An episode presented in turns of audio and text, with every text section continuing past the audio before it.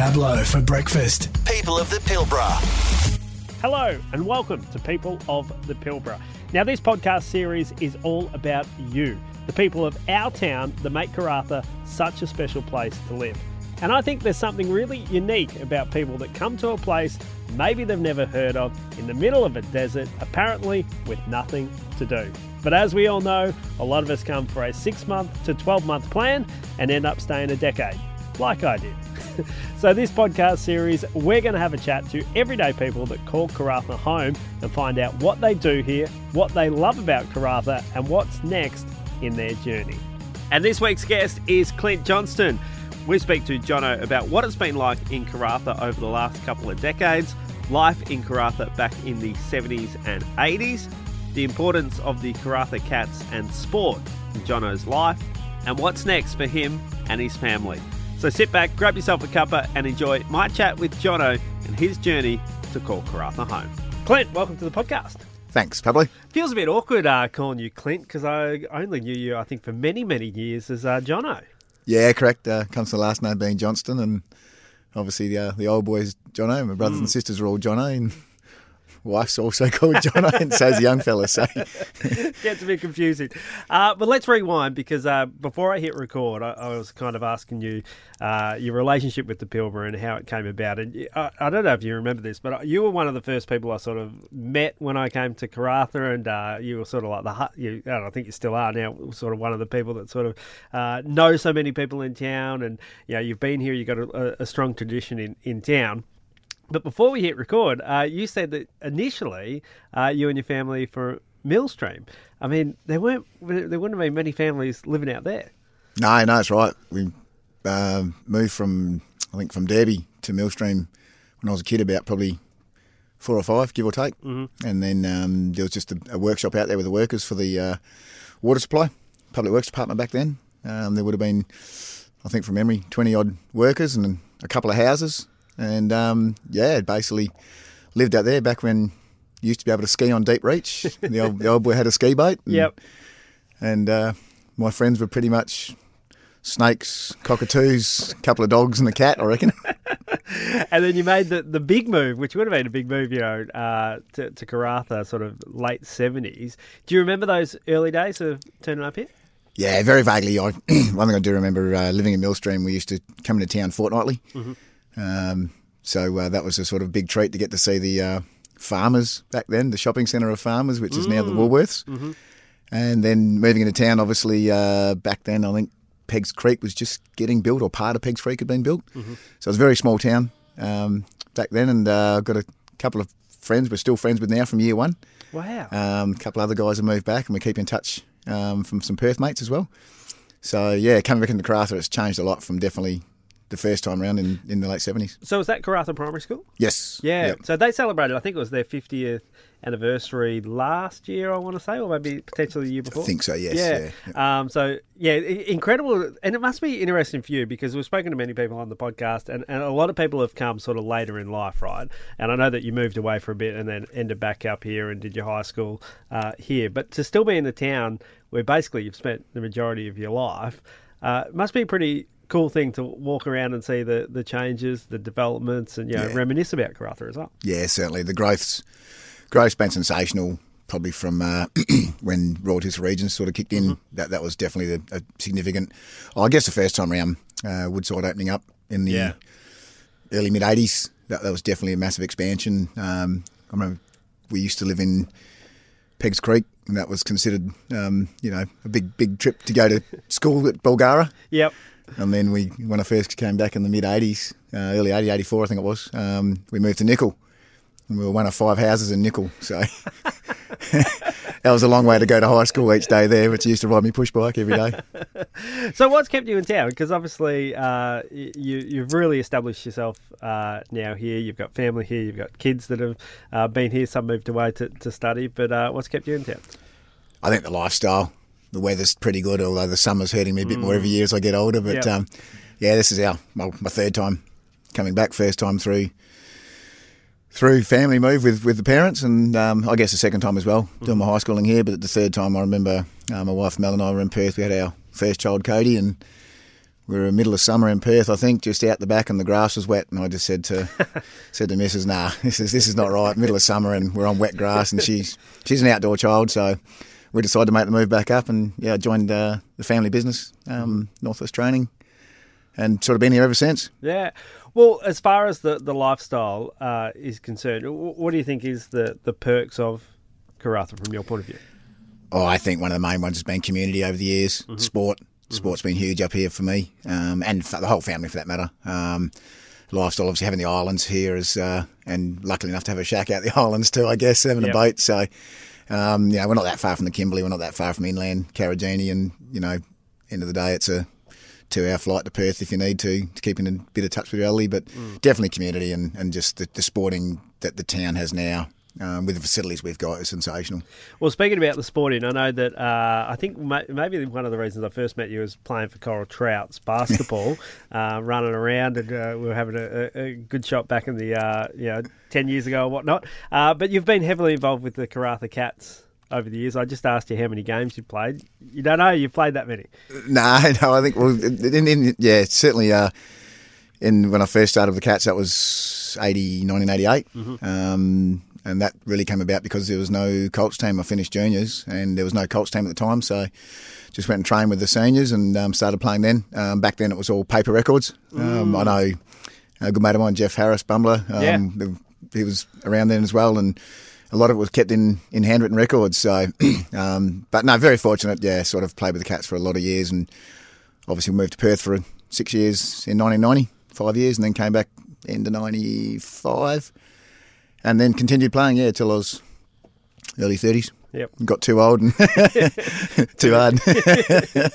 So when you when you were playing for Kats in those early days, did you realise that the club would still be going now? Was there a, an idea and a bit of a plan for the Kats back then? you think? yeah, no, definitely, definitely. Um, I was very, very fortunate. 1989 was our first club rooms got built, and um, we were involved in that. I remember used to convince a bus driver going home to Nickol to drop me off at the the Tilbrook Road there and go down and help the boys build a bit here and there. And Oh, yeah.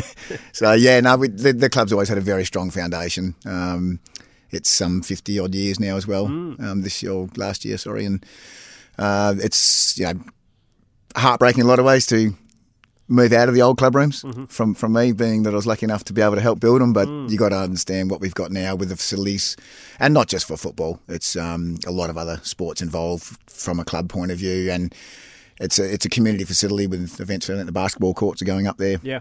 in uh, the next year or three. Um, so it's it's definitely meeting the needs of the community. Yeah, I, I, it is uh, fascinating because I went to the uh, the official opening uh, a couple of months ago, and the atmosphere that it sort of created, having all those people in the stands. What was it like back though in the eighties and nineties? Like, did people used to park around it? Or how did how did it work? No, it's funny. th- th- I I don't ever remember the uh, local footy with cars around the ovals like No, you do okay. sort of down southwest and that. Um, but I do remember they used to have a pretty good beer tent. Uh, there was a caravan. Uh, it was an old caravan which we decked Oh, yeah. out into a into a, a, a, portable bar. Um, it used to be in the pocket on the oval and. I know we used to get visited by the establishment quite regularly through various reasons with the crowd and whatnot, but um, it, it's again, it's another one. You know, I, I clearly remember in the very early days before the club rooms were built, we used to work out of a six x four trailer, and that was the uh, that was the bar.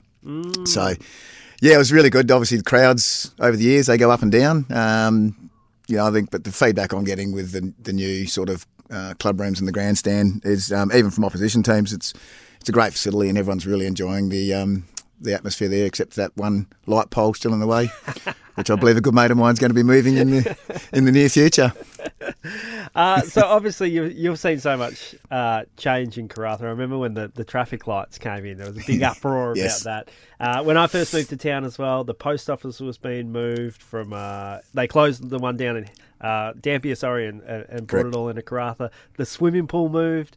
I mean, these were pretty massive things, right? We finally got a main street of town. The quarter was built. Pelagos were built. For you though, looking at everything over the last couple of decades, is there anything in particular that was a real game changer as far as livability for, for towns concerned? Do you think? Yeah, yeah, certainly. um, again, I mentioned earlier when royalties for regions come in, um, pretty much I don't believe much happened with the town from a growth perspective from that preceding 10 years odd since we all came back in um, uh, 95 odd. and I don't think it happened a lot then. There was the place was booming. There was a lot of construction on, and it wasn't until royalties regions came in and a lot of money got invested, you know, through various various.